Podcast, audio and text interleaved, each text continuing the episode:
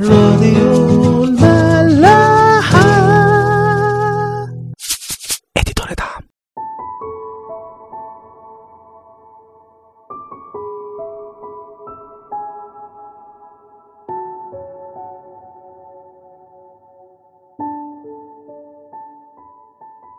أهلا بيكم في حلقة جديدة من عيش وملح.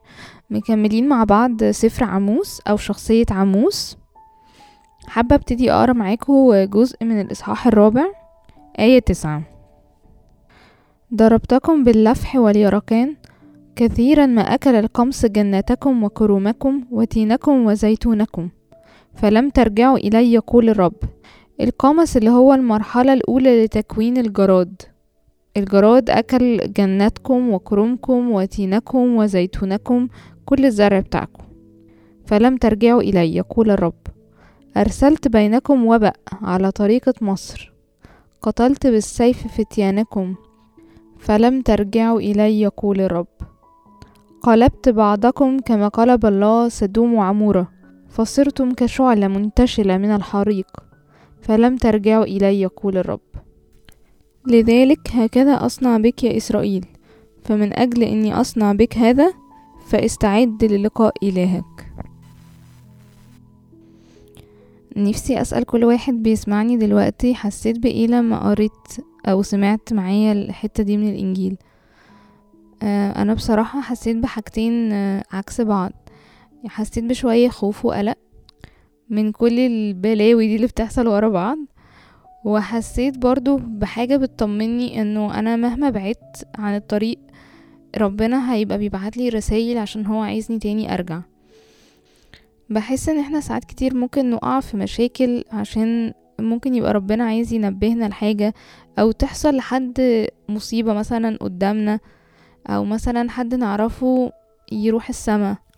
فنبتدي إحنا كمان نفكر في أبديتنا.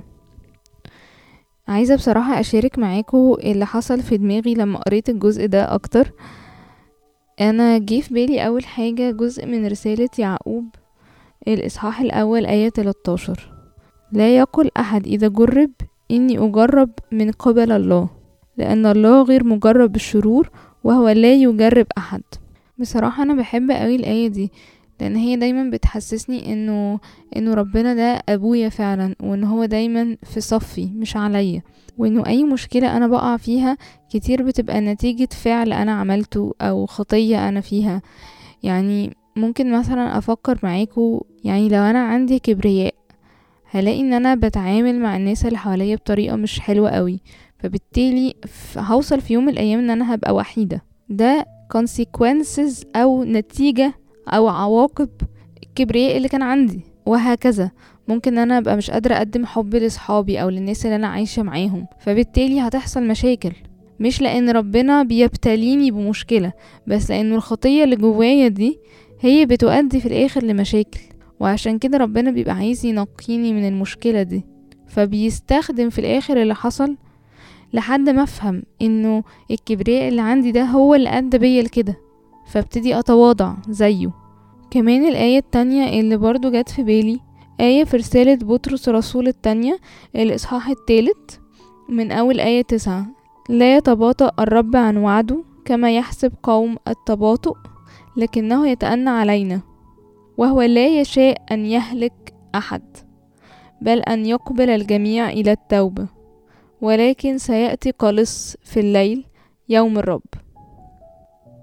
هو آه بيحبنا جدا وبيفضل يتأنى علينا ويفضل يبعت لنا في رسايل بس بيجي في وقت خلاص.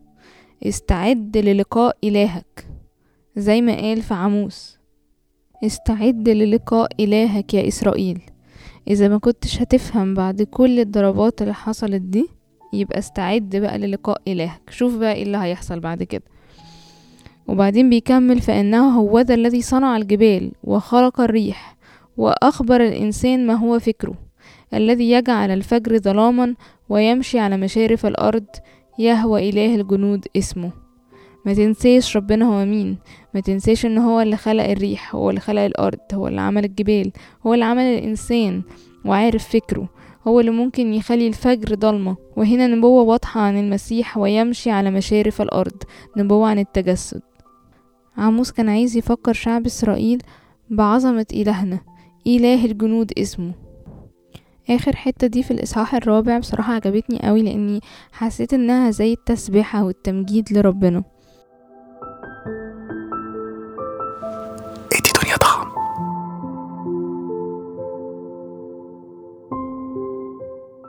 حابة أنهي معاكم الحلقة دي بصلاة زي كل مرة وحابة أفكركم زي ما قلنا في أول حلقة إنه عاموس في ناس كتير بتحب تقراه في الصيام لأن هو دعوة للتوبة.